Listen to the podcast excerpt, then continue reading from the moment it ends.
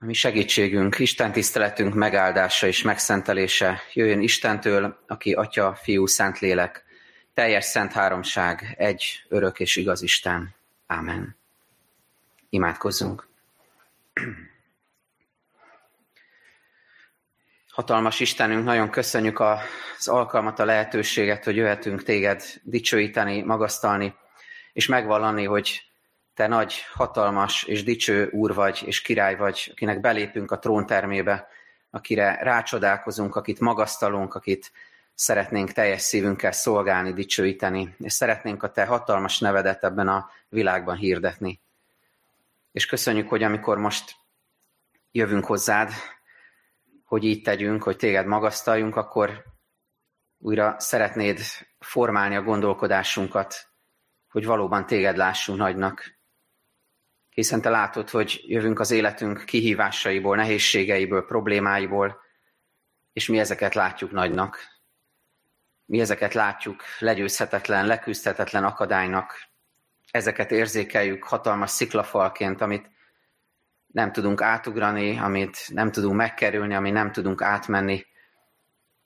És sokszor olyan tehetetlennek érezzük magunkat. Látjuk a betegségeink hatalmasságát, látjuk a a szeretteink gyötrelmét, nehézségeit, látjuk a, a háborút és annak a soha véget nem érő folyamatát, látjuk a, a, a közállapotokat magunk körül Magyarországon, látjuk a konfliktusokat, a veszekedéseket, a vitákat, és mindezt olyan nagynak látjuk.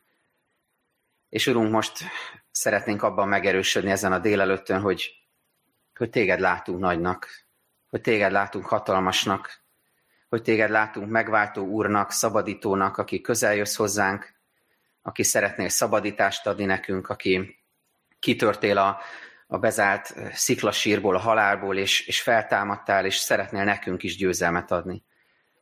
Segíts bennünket, hogy így lássunk téged hatalmasnak, mindenhatónak, szabadítónak. Szólíts meg mindannyiunkat, úgy, ahogyan arra szükségünk van. Ámen. Isten igéje a mai napi új szövetség ige szakaszból fog megszólítani bennünket, a zsidókhoz írt levél 12. részéből, a 12-től a 17. versig. Gál Péter presbiter testvérünk olvassa az igét. Ezért tehát a lankat kezeket és a megroskadt térdeket erősítsétek meg, és egyenes ösvényen járjatok, hogy a sánta meg ne botoljon, hanem inkább meggyógyuljon. Törekedjetek mindenki iránt a békességre és a szent életre, amely nélkül senki sem látja meg az Urat. Ügyéljetek arra, hogy senki se hajoljon el Isten kegyelmétől, hogy a keserűség gyökere felnevekedve kárt ne okozzon, és sokakat meg ne fertőzzön. Ne legyen senki parázna vagy istentelen, mint Ézsau, aki egyetlen tál ételért eladta elsőszülöttségi jogát. Már tudjátok, hogy később, amikor örökölni akarta az áldást, atya megtagadta tőle, mivel a megtérés útját nem találta meg, noha könnyek között kereste. Köszönjük szépen!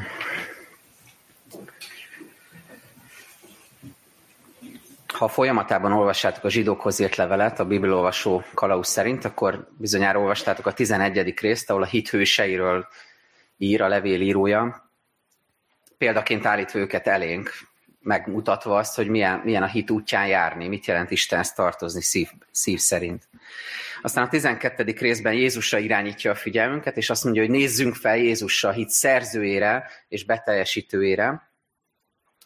És utána ezt a gondolatot folytatva Isten pedagógiáját, nevelő munkáját írja le. És ha esetleg olvastátok ezt a napokban, akkor csak egy lábjegyzetként hadd tegyem hozzá, hogyha fennakadtatok azon a szó, hogy fenyítés, hogy Isten fenyít, hogy Isten, mint mennyei atya az ő gyermekeit fenyíti. Hadd mondjam, hogy minden alkalommal, amikor ezt a szót olvastátok, akkor a görög eredetiben az a szó áll, hogy, hogy nevelés, hogy pedagógia, tehát hogy Isten nevel bennünket, és ezzel nem elvenni akarom az élét annak, hogy fenyítés, hiszen benne van az is természetesen, hogy, hogy Isten, hogyha ha útba kell minket igazítani, akkor akkor ez nem könnyű, akkor ez szigorú hozzánk, ugyanakkor szeretettel nevel bennünket. Tehát ezt a kettőt együtt fogadjuk így, hogy ez, ez az Isten pedagógiája, nevelő munkája mennyei atyaként. És így érünk el a mai szakaszhoz, ami, ami olyan, mint egy búzdító beszéd. olyan, mint amikor egy, egy hadvezér, egy fejedelem kiáll a, a sorsdöntő ütközet előtt a, a népe elé, a, a, sereg elé, és bátorítja őket. Vagy olyan, mint amikor egy, egy edző bemegy az öltözőbe, és keresetlen szavakkal helyre teszi a félidőben a csapatot, mert hát nem az van az eredményjelző táblán, amit ő szeretne látni. Vagy ahogyan egy jó osztályfőnök bátorítja az érettségi reggelén a tanítványokat négy év, vagy hat év, vagy nyolc év megpróbáltatás után a nagy küzdelem előtt, és mond nekik néhány bátorító gondolatot. Olyan jelentőségteljes beszédek, buzdítások ezek, amelyek nem röppennek el súlytalanul a, a semmibe, nem egyik fülénbe, másikon ki a hallgatóságnak, hanem ezeknek súlya van, jelentősége van, hatása van a hallgatóság szívében, életében. A katonák megerősödött szívvel törnek a győzelemre, és diadalmat aratnak, Isten segítségével. A csapattagjai a másik félidőre kicserélt gondolkodással mennek ki, és sorra rúdossák a gólokat, és megfordítják a, a mérkőzés menetét. És a diákok is nagyon lelkesülten és, és bátran és magabiztosan mennek neki a vizsgának, már csak kevesebb izgulással a szívükben. Szóval bátorító beszéd ez, ami így kezdődik, ezért tehát, és hogy miért? Miért mondja ezt, hogy ezért tehát, mire utal itt? Hát egyrészt arra, amit az előbb is mondtam, mert hallottátok, hogy, hogy a hit példái hogyan járták a hit útját. Mert láttátok Jézust, akire felnézünk, mint a hit szerzőjére, és érezzük és értjük, hogy ő a hit forrása, ő önt erőt a szívünkbe, a tagjainkba. És azért, mert elfogadjuk a mennyei atyának a nagyon határozott, sokszor nagyon szigorú, de ugyanakkor nagyon szeretetteljes nevelő munkáját az életünkben. Tehát így, így látjuk a kontextust, így jutunk el idáig, ahol most tartunk. Ezért tehát, mondja a levél írója, haladjunk tovább a megerősödés útján, a hit útjának a megerősödésében. És hogy hogyan és miben kell megerősödnünk, illetve lehet megerősödnünk, milyen utat járunk be közben, erről lesz ma szó. Három gondolatot hozok elétek, az egyik a hitbeli megerősödésről szól, a másik az emberekkel való kapcsolatunk változásáról és az abban való megerősödésről, a harmadik pedig az Isten közelségében az ő kegyelmének a, a megerősödésében az életünkben. És ott lesz majd egy speciális terület, amire még ránézünk. Tehát az első a hitbeli megerősödés. A 12.-13. versekben van ez, ha esetleg követitek a Bibliát, és előttetek van az igen, ahol azt olvassuk, hogy a lankat, kezeket, a megroskat, térdeket erősítsétek meg, és egyenes ösvényen járjatok, hogy a sánta meg ne botoljon, hanem inkább meggyógyuljon. Nagyon izgalmasan fogalmaz itt a levélírója, és én azt látom, hogy több rétege is van ennek. És az első réteg ezek közül, ami, ami felett rutinos bibliaolvasóként simán el, elsiklunk, az a testi vonatkozás, mert hogy mi úgy olvassuk a Bibliát, hogy igaz, hogy kezekről, meg térdekről van szó, de hát ennek nyilván valami lelki, magasztosabb mondani valója van, és így is van, tehát erre fut ki, és én mégis fontosnak tartom azt, hogy, hogy egy, egy pillanatra megálljunk a testi vonatkozásnál. Mert hogy Isten számára fontos az, hogy te nem csak lélek vagy, hanem test is vagy. Isten pontosan látja a mi testi küzdelmeinket is, a földhöz kapcsolódó gondolatainkat, a testi ö, vágyainkat és nehézségeinket.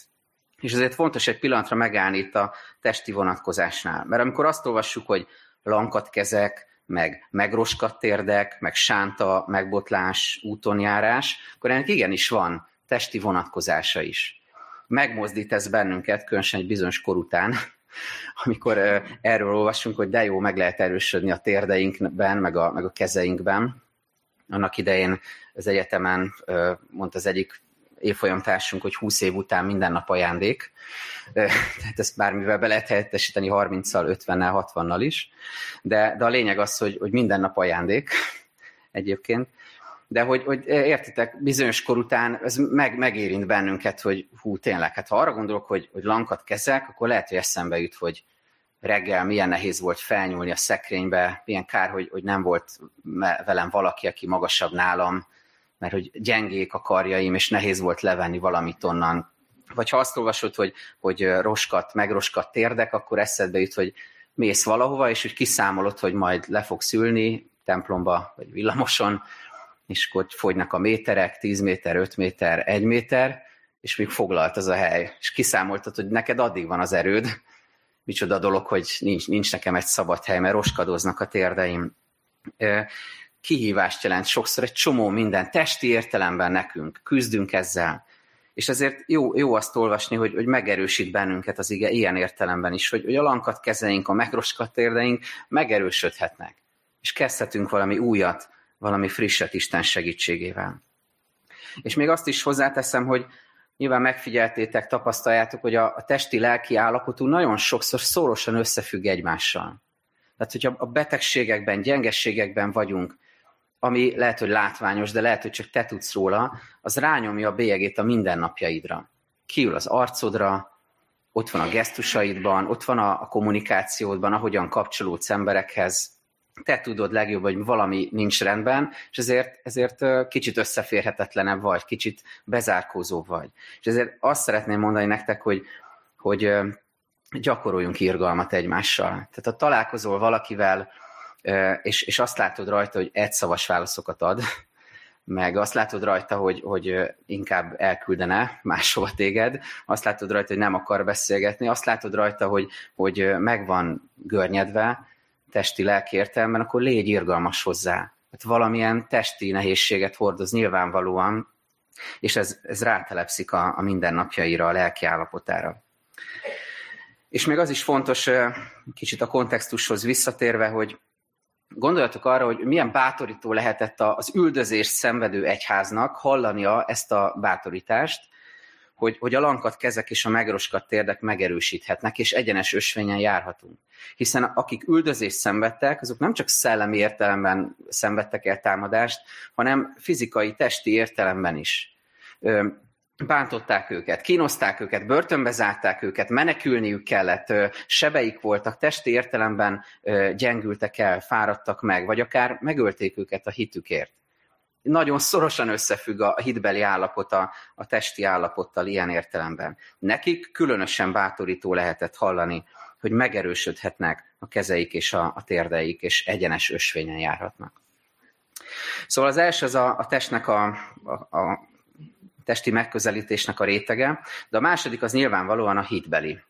Méghozzá a személyes hitünknek a megerősödése, erről beszél itt a levél írója. Hogy egyenes ösvényen járjatok. Ez nyilvánvalóan hitben járásnak a képe, túl most már a testi vonatkozásokon. Mindannyiunk életében vannak hitben gyengébb időszakok. Hogyha ha az út elején jársz, a Krisztus követés elején jársz, akkor lehet, hogy azért éled meg a hit nehézségeit, mert hogy nemrég született zsiráf bébihez hasonlóan próbálsz talpon maradni, és, és ellavírozni az életbe, hogy, hogy mit is jelent ez a kereszténység, azért nehéz. Ha pedig már régebben követed Jézust, már régi motoros vagy a hitben, akkor is előfordulhat, hogy valami kikezdte valami elkoptatta, megrendítette, megsebezte a hitedet, és azért nehéz egyenes ösvényen járni. Mert nagyon világosan és nagyon szilárdan megvan az életedben, hogy te Krisztus hívő vagy, és történik, történt valami, vagy éppen most történik valami, ami megrendítette ezt a nagyon szilárd hitet. De kifele még azt mutatod, és azt éled meg, hogy te ugyanaz vagy, aki tavaly voltál, amikor még erősítőnek gondoltad magad, de valami nyilvánvalóan nagyon erős hitpróba alá vont, és ez megrendítette a hitedet. És amikor jön a szorongás, ilyenkor az aggodalom, az idegesség, a frusztráció, a, a különböző mérgező gondolatok, békétlenség, akkor a, a lélek jelez. És milyen nagy dolog, hogy jelez a lélek, mert hogy Isten gyermeke vagy, mert az nem változott, hitben vagy, hitben jársz, és a lélek jelzi, hogy viszont a hiteddel valami most nem stimmel. Ugyanúgy, mint hogy az érzékszerveink is néha csődöt mondanak, meg kopik a látásunk, vagy a, a, éppen nem, nem tudunk ízeket érezni, vagy nem, nem hallunk jól, tehát az érzékszerveink ö, sérülnek, ugyanúgy a hitünk érzékszerve is tud sérülni. Nem, nem látunk rá az Isten országa dolgaira, mert ezt a hitünkkel kellene felfogni. Nem tudjuk hitben látni az életünk eseményeit. Tehát valami nem stimmel, jelez a lélek. És mi a mi megoldási stratégiánk? Nagyon sokszor az, hogy magunktól próbálunk megoldást találni, és azt mondjuk, ez, a, ez van a táblánkra írva, ez a transzparens, hogy erős leszek. Ismerős ez nektek? Amikor itt tartani kell magunkat, és különösen amikor már régen vagyunk hívők, akkor még inkább azt érezzük, hogy föl kell venni ezt a transzparenst, és azt kell sugározni mindenki felé, hogy én erős vagyok. erős leszek. Végig veszem az életemnek a, az éppen ö, engem ért támadásait, nehézségeit, beteg vagyok. Beteg egy hozzám közel álló családtag, ápolnom kell őt, minden időmet ez felemészti. Elfogyott az erőm, a kiégés határán állok, anyagi nehézségeim vannak, sok minden megrendített, küzdök a gyerekeim nevelésével, problémáim vannak a házasságomban. Sok mindent lehetne sorolni, mindezt fel, felsorolom, listázom, és mégis azt mondom, nem baj, de én erős leszek. És ehhez képest tudjátok, mit mond Isten? Azt mondja, hogy tedd lesz a táblát egy pillanatra. És nem azt mondta, hogy erős leszek, hanem fogadd el azt, hogy én leszek erős a te életedben. Én leszek erős rajtad keresztül. Én akarok erős lenni a szívedben. Én akarok erős lenni ebben a gyenge helyzetedben, a problémáidban, a konfliktusaidban, a küzdelmeidben. Ne hangoztast fenne, hogy erős leszek, mert ezt egy ideig lehet játszani. De ennek összeomlása vége, hanem inkább alázattal fogad el. Én leszek erős benned, én leszek erős rajtad keresztül. Ez Isten megoldása, javaslata nekünk. És ez egyébként ez a hitben megerősödésnek a kulcsa, nagyon röviden összefoglalva, hogy, hogy hagyj teret Istennek. Olyan sokszor elfeledkezünk erről, daráljuk, csináljuk, jók vagyunk, erősek vagyunk, hagyj teret Istennek, hogy ő tudjon munkálkodni benned és rajtad keresztül. És még egy gondolat ez a hitben járáshoz, egyenes ösvényen járjatok, mondja az ige. Abban az időben, amikor ezt leírták, nem nagyon voltak normális utak. Tehát volt néhány nagyobb kereskedelmi út, amit rendesen megcsináltak, azon kívül meg ösvények voltak. De nem olyanok, mint a kék túra, amin ott, ott van mindig a jelzés, hogy merre kell menned, meg rá van írva, hogy hány óra múlva fogsz odaérni. Úttalan utak voltak. Útonállókkal, veszélyekkel, sziklákkal, hegyekkel, völgyekkel. És amikor azt olvassuk, hogy egyenes ösvényen járjatok, akkor ennek a reménysége szólal meg, hogy Isten fog arról gondoskodni, hogy neked a te utat hitben mégis kiegyenesedjen, ne legyen úttalan út, hanem célba érje. Ugye a példabeszédek írója írja, példabeszédek három, bízzál az Úrban teljes szívből, és ne a magad eszére támaszkodj. Minden utadon gondolj rá, és ő egyengetni fogja ösvényeidet. 37. Zsoltár hasonlót fogalmaz, gyönyörködj az Úrban, és megadja szíved kéréseit. Hagyd az Úra utadat, bízzál benne, mert ő munkálkodik. Ez tehát a második, a testi vonatkozás után a hitben való személyes megerősödésünknek a lehetősége, ha teret hagyunk Istennek, hogy ő legyen erős bennünk. De van még egy harmadik réteg is, ez pedig a közösségi vonatkozás. Tudjátok, amikor Pálapostól az egyházról beszél, akkor azt a képet használja többek között, hogy Krisztus teste. És a testnek tagjai vannak. És amikor itt azt olvassuk, hogy erősítsétek meg a lankat kezeket, és a megroskat térdeket, akkor ez abban a tekintetben is formálja gondolkodásunkat, hogy nézzünk így a gyülekezetünk tagjaira. Hogy bizony vannak közöttünk lankat kezek. A Krisztus testnek van most lankat keze, van megroskat térde. Vannak velünk olyan testvérek, akik valamilyen tekintetben megrodjantak. És ezt észleled, már pedig észleljük, látjuk, beszélünk egymással, tudunk egymásról, tudjunk egymásról, ha ezt látjuk, ha ezt észleljük, akkor ne legyünk közömbösek, hanem induljunk meg, és, és próbáljuk megerősíteni egymást.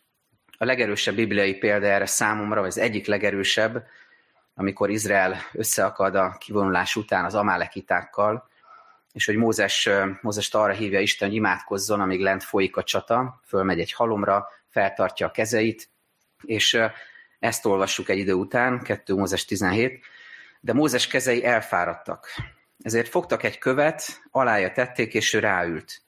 Áron és Húr pedig tartotta a kezét, az egyik erről, a másik amarról, úgyhogy a két keze fölemelve maradt napnyugtáig. És amíg Mózes kezei fent voltak, és tudott imádkozni, addig győzelemre állt az Isten népe, és győzelemet is aratott. Mózes imádkozik, és vannak mellette testvérek, akik amikor ellankad a keze, a lankat kezek, akkor ellankad a keze, akkor megerősítik, megfogják. Erre hív Isten hogy, hogy így álljunk egymás mellett, a lankat kezek és a megroskat térdek a testvérek mellett. Szóval az első gondolat, amiről beszéltünk, ez a hitbeli megerősödés, annak a testi, személyes hitbeli és közösségi vonatkozása. Másodszor az emberekhez való hozzáállásunk megerősödése, amire hív az igen.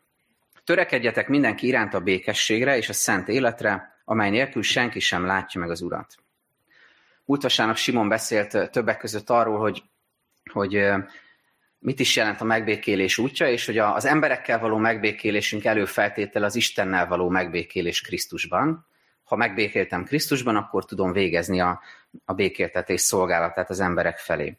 Most ezt a témát onnan közelíteném, ahogy erről az ige is beszél, hogy a megerősödés része az az út, amit megteszünk az emberekkel való ütközéstől, a békesség szolgálatáig, a békességre való törekvés felé. Az ütközéstől a békességre való törekvés felé. Biztos észrevettétek, hogy vannak körülöttünk konfliktus kerülő emberek, én magam is küzdök ezzel, ez nem egy könnyű út, és aki konfliktus kerülő, annak látszólag könnyű az útja, mert elkerüli a konfliktusokat, tehát olyan, mint ugye Odysseus, Skylla és Charybdis között, hogy lavírozik, és, és tehát ugye az a probléma Odysseus történetében, és amikor az egyiktől eltávolodik szerencsésen, akkor a másikhoz veszélyesen közel kerül, és ez volt Odysseus hajósainak is a veszte. Szóval, de azért megpróbáljuk ezt. Biztos van köztetek is ilyen, sziklák között lavírozunk. Mások meg olyanok, mint a feketeöves dodgemesek a, annak idején a Vidám Parkban, meg a vásárokban, biztos emlékeztek, akik kizárólag azért ülnek bele a dodge hogy ütközzenek. Ezt emlékeztek erre? Tehát nem az a lényeg, hogy szépen köröket írjunk le, hanem beülünk, és ütközni fogunk. Ez nem kérdés. Beülünk, és ütközni akarunk, vitázni, visszaszólni, belekötni a másikba, kötözködni, szóvá tenni mindent, kritizálni, jobban tudni mindent, korrigálni a másikat, ha valamit rosszul mond vagy gondol, számon kérni a másikat, hibáztatni valakit. Beülünk, és megy a dodge megy az ütközés. És akár így, akár úgy, tehát akár kerüljük a konfliktust, akár direkt belemegyünk, azt mindannyian tapasztaljuk, hogy nagyon nehéz elkerülni az ütközéseket az életben. És még tovább menve, és ez egy nehéz terület, így van ez, nem csak a világban, ahogy szoktuk mondani, a világban, hanem az egyházban, velünk is. Nincs kivétel, az egyház is ilyen terület. Hozzuk a magunk nyomorúságát, csomagját, történetét, komplexusait, sebeit, és emiatt ütközünk egymással, megsebezzük egymást, és megsebeznek minket. Sokszor volt, nem sokszor, de volt azért, hogy én bántottam meg valakit, és amiatt nem jár már a gyülekezetben, volt, hogy engem bántottak, volt veletek is ilyen, hogy ti bántottatok valakit, lehet, hogy nem is tudtatok róla, vagy titeket bántottak. Van, aki azért ment el a gyülekezetből, van, aki azért jött hozzánk, mert máshol szenvedett testsebeket. Szóval az egyház sem kivétel, ütközünk egymással. És most mégis újra hangsúlyosan arra tanít az ige, hogy legyen a, a lelki megerősödésünknek egy fontos pontja az, hogy törekedjünk a békességre mindenki iránt. Ezt egy picit árnyalja az a bölcsesség, hogy Pál fogalmaz a Róma 12-ben, ha lehetséges, amennyire tőletek telik, éljetek minden emberrel békességben. Ne álljatok bosszút önmagatokért, szeretteim, hanem adjatok helyet az ő haragjának, mert megvan írva, enyém a bosszúállás, én megfizetek, így szól az Úr. Ne győzön le téged a rossz, hanem te győz le a jóval a rosszat. Szóval amennyire rajtatok áll, amennyire lehetséges, éljetek minden emberrel békességben, mondja az ige, törekedjetek erre. Azért, mert a másik embert nem tudod megváltoztatni, nem tudom, észrevettétek-e már, bármennyire próbáljuk. A másik embert nem tudod megváltoztatni, de azt, azt engedheted, hogy Isten téged változtasson abban, ahogyan ránézel a másik emberre, abban, ahogyan hozzáállsz, abban, ahogyan gondolkozol róla, ahogyan esetleg eljutsz odáig, hogy ne csak kritizált, hanem imádkozz is érte, és törekedj a békességre vele. Enged, hogy formálja a látásodat vele kapcsolatban. Dönthetsz úgy naponta, hogy nem, nem a dodge ülsz be, és nem az, az ütközésekre törekszel, hanem, és, és nem, nem szólsz vissza mindenáról, nem teszel mindent szóvá, nem kritizálsz, nem provokálsz, nem bántasz, nem sebzel, hanem békességre töreksz, törekszel. Előzéken leszel, alázatos leszel, szolgálatkész leszel, figyelmes hallgató leszel, és megpróbáld megérteni a másikat. És persze mindez, amiről most beszéltem, ez, ez egy folyamat, ez nem fog sikerülni rögtön, ha eddig nem ment, de, de, de el lehet kezdeni. És amikor most kimegyünk a templomból, akkor én biztos vagyok benne, ha, ha most ez a gondolat eltalált valamilyen módon, hogy törekedj a békességre, és ne dodgemez, akkor Isten már a mai napon biztosítani fog neked alkalmakat, lehetőséget arra, hogy ezt gyakorold. Egy családi ebéden, a villamoson utazva, a forgalomban, dugóban állva, lesz olyan alkalom, amit Isten azért készít, hogy, hogy ezt gyakorold, hogy ne ütköz, hanem békességre törekedj a másikkal. És még egy gondolat ehhez, hogy, hogy itt az, az ige összeköti a békességre törekvést a szent életre való törekvést. Ez nagyon érdekes. Azt mondja, hogy, hogy törekedjetek mindenki iránt a békességre és a szent életre, amely nélkül senki sem látja meg az Urat. Miért fontos ez? Hát azzal, hogy nem az ütközésre törekszünk, hanem a békességre, Isten szentségét mutatjuk fel a világban, a kapcsolatainkban, a találkozásainkban. Azt a szent Istent képviseljük, aki, ahogy Ákos prédikált erről pár hete, a, a teljesen más. A szent, aki tökéletesen más, mint a világ logikája, gondolkodása. Aki egészen másként reagál bizonyos helyzetekben, mint az emberek tennék. Na ezt a szent Istent lehet felmutatni, akkor, amikor nem ütközünk, hanem békességre törekszünk. Szó volt tehát a hitbeli megerősödésről, annak a rétegeiről, az emberekkel való kapcsolatunk rendezéséről, megerősítéséről, és harmadszor szól az ige az Isten közelségében való megmaradásról, megerősödésről, hogy maradjunk közel Istenhez, egyszerűen fogalmazva. A 15. verstől olvassuk, ügyeljetek arra, hogy senki se hajoljon el Isten kegyelmétől, hogy a keserűség gyökere felnövekedve kárt ne okozzon, és sokakat meg ne fertőzzön. Maradjunk közel, ne hajoljunk el, ne sodródjunk el, ne legyünk hiány, így is lehetne fordítani az Isten kegyelmének. Ne késsük le az Isten kegyelmét, hanem legyünk közel hozzá.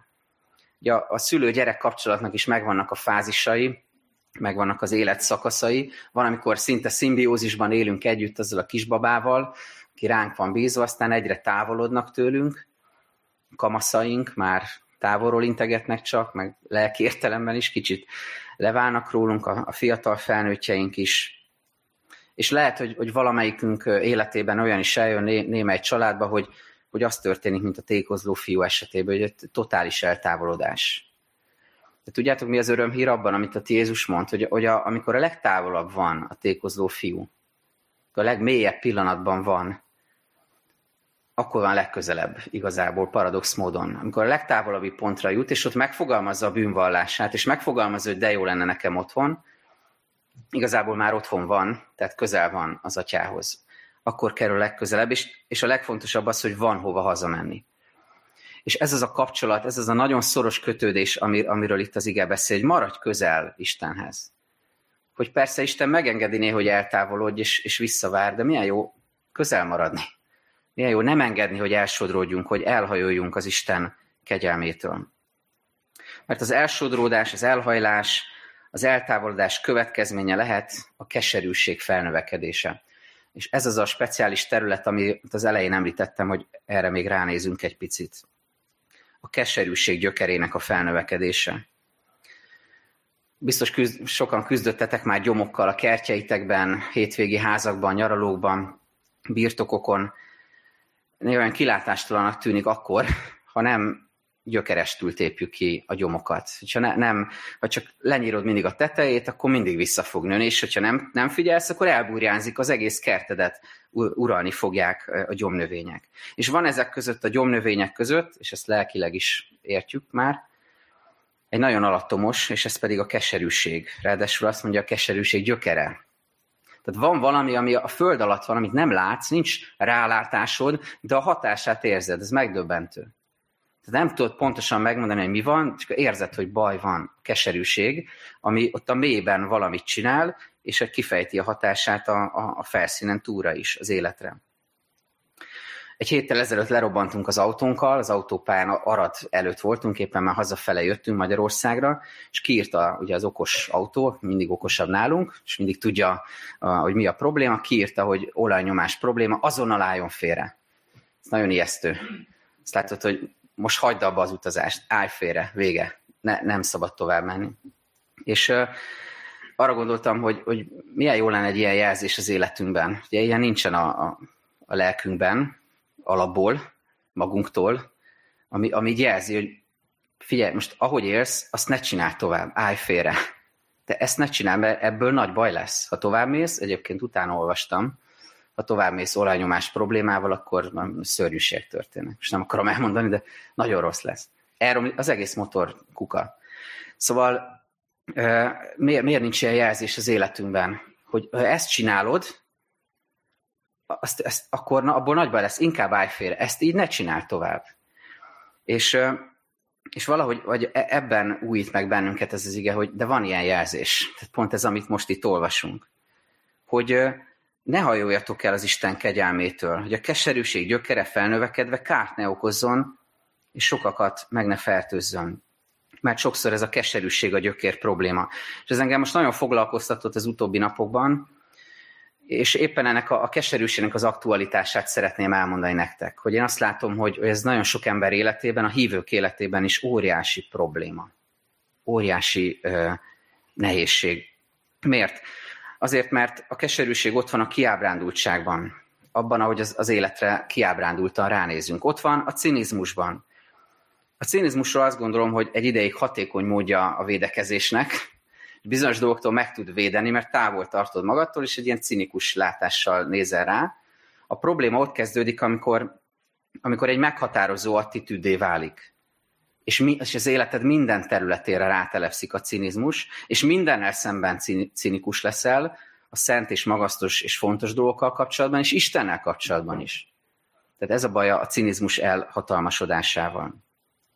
És ráadásul ez nem csak ránk hat, hanem ahogy itt az ige mondja, hogy felnövekedve kárt ne okozzon, és sokakat meg ne fertőzzön. Mert amikor cinikus vagyok, és, és a keserűségem a cinizmusban budjan ki, az, az mindenki mást is lelomboz és keserűvé tud tenni.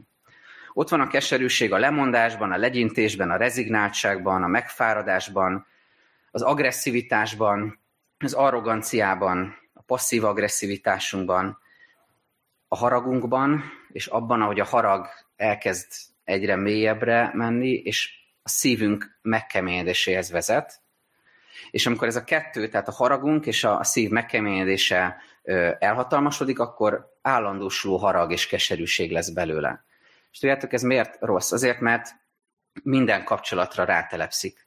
Tehát keserű leszel és haragos leszel minden ember felé, jellemzően azok felé, akik, akiket lehet okolni valamiért, tehát akik fölötted vannak, a főnököd, a szüleid, a tanáraid, a politikusok, a vezetők, a lelkészek, stb. Tehát valaki, akit lehet hibáztatni, keserű leszel velük szemben, és Isten felé is keserű leszel, amikor ez a kemény szívűség és harag elhatalmasodik rajtad. De honnan jutottunk ide, és miért beszélünk erről? Hát onnan indulunk, hogy azt mondja az ige, hogy, hogy ügyeljetek arra, hogy senki ne hajoljon el Isten kegyelmétől, hogy a keserűség gyökere ne növekedjen fel. Tehát pont ez a megoldás, és ezt kínálja nekünk most Isten lelke, hogy ezért maradjunk közel Istenhez. Ezért keressük a vele való közösséget. Ezért törekedjünk arra, hogy időt szálljunk vele, a vele való találkozással. Ha szeretsz valakit, akkor szereted a közelségét, nem? Ha szeretsz valakit, akkor szeretsz vele egy asztalán ülni, és, és beszélgetni vele, és hallgatni őt, megosztani vele a, a dolgaidat, és, és ha szeretsz valakit, akkor még a nehéz dolgokat is elviseled tőle. Gondoljatok a, most az úrral való kapcsolatra. Nincsenek abba is nehézségek? Dehogy nem. Nem hiszem, hogy, hogy bármelyikünknek ne lett volna már olyan, hogy, hogy valamit nem értettünk az igéből. Vagy nem értettünk valamit, hogy Isten miért engedte ezt megtörténni az életünkben. Ha nem is mondjuk ki, mert tudjuk, hogy ez nem jól nevelt viselkedés, ha ilyeneket mondunk, de belül azért éreztük, hogy Uram, miért engedted ezt? Tehát Istennel kapcsolatban is vannak nehézségeink, de a szeretet körén belül tudunk vele maradni, akkor, ha közel vagyunk hozzá.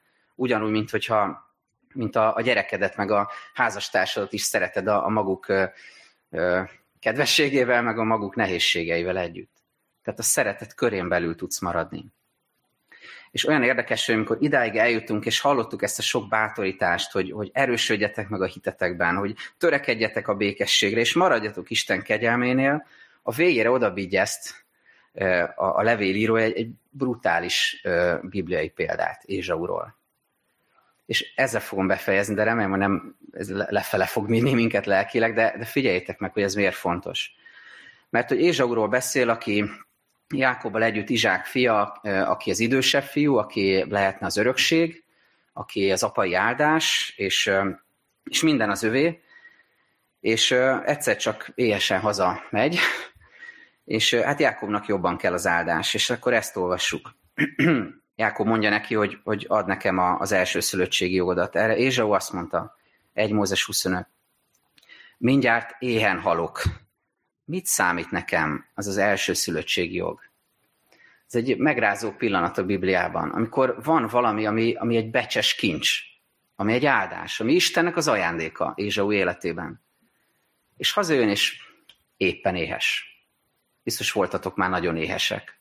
Mikor tényleg néha azt érzi az ember, hogy bármit meg tudnék tenni. Amikor a testi vágy hajt, és bármilyen be lehet helyettesíteni. És azt mondja, hogy mit nekem ez az ajándék? Mit nekem az Isten áldása? Mit nekem az apám áldása, az első szülöttségi jog? Én most éhes vagyok, és nekem kell ez a kaja.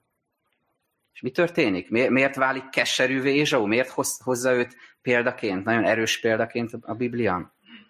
Mert egy idő után leesik neki. Hogy mit veszített el? Idő után leesik neki, hogy, hogy valamit, ami örökkévaló volt, az örökkévaló áldás az Istennek, a, a mennyei kincs, ezt ő eljátszott egy pillanat alatt valamiért, ami mulandó, amit megevett, ami átról a testén, és már nem is fogja érezni egy fél nap múlva, de ő akkor éhes volt, és neki az kellett. Mit jelent ez? Egyrészt azt jelenti, hogy és itt azt olvasva, hogy Ézsau nem találta a megtérés útját, és ezért keserű maradt. De nekünk az új szövetség népe számára azt nagyon fontos látni, hogy, hogy bármit rontasz el, bár, bárhogy rontod el az életed, bármiben buktál el, mindig van visszaút Krisztushoz. Mindig megtaláltad a megtérés útját. Krisztuson keresztül Isten vár téged vissza. Ha van egy családban, mindenkinek a családjában vannak ilyen emblematikus tárgyak. Van egy családban egy száz éves váza, amit egy családi vendégségen összetör a gyerek. Borzasztó, mindenki sír, kiabál, átkozódik, de és nem lehet összerakni újra azt a vázát, az darabokban marad de a gyereket, szülei akkor is szeretni fogják, akárhogy elrontotta. És há, hány ilyen vázát törtünk már el életünkbe, hány dolgot rontottunk el, amit nem lehet visszacsinálni már. Nem hozhatod vissza azt, amit akkor elrontottál. De ez nem jelenti azt, hogy Isten ne szeretne, hogyha megbánod a bűneidet, ha közel jössz hozzá. Tehát nem kell, hogy az Ézsau keserűségében maradjál, hanem, hanem megtérhetsz, megváltozhatsz, megújulhat a lelked, és visszatérhetsz az atyai ház ölelésében nem szűnik meg a gyermekségünk Krisztusért. Ugyanakkor, és ezzel a bátorítással hadd fejezem be, mégiscsak arról beszél ez az ige, hogy, hogy becsüld meg az Isten örökkévaló ajándékait. Hogy becsüld meg azt, amit van. A hitedet, a gyülekezetedet, az, az Istenhez tartozásodat, a házasságodat, a gyerekeidet, az emberi kapcsolataidat, mindazt, ami, amit örökkévaló módon neked ajándékoz Isten, becsüld meg, és ne engedd, hogy, hogy egy, egy villanásnyi gyönyörért, örömért mindezt eldobd, hanem ragaszkodj ahhoz, ami az Isten ajándék az életedben. Ne hajolj el Isten kegyelmétől. Buzdító, bátorító beszéd tehát ez a rész, olvassátok el újra otthon, hogyha van rá lehetőségetek. Szó van benne a hitbeli megerősödésről, az emberekhez való hozzáállásunk megújulásáról, és az Isten közelségében maradásunkról. Gondolkozunk erről most az imacsöndben is. Amen.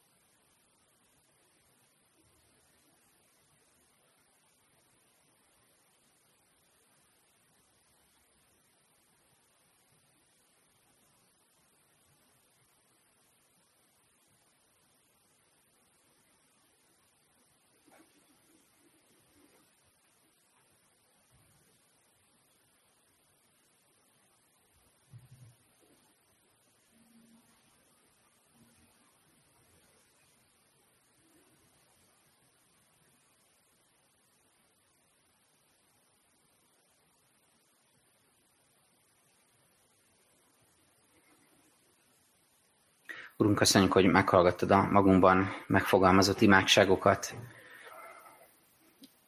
sóhajokat, vagy érezted, értetted a csöndünket. Uram, én szeretnék most azokért imádkozni, akik bármilyen ok miatt keserűségben vannak. Akik most itt ülve ezt az igét hallgatva is keserűséget éreznek a szívükben. Imádkozom azokért, akik, akik betegek, vagy a környezetükben van betegség, és emiatt sodródnak keserűségbe.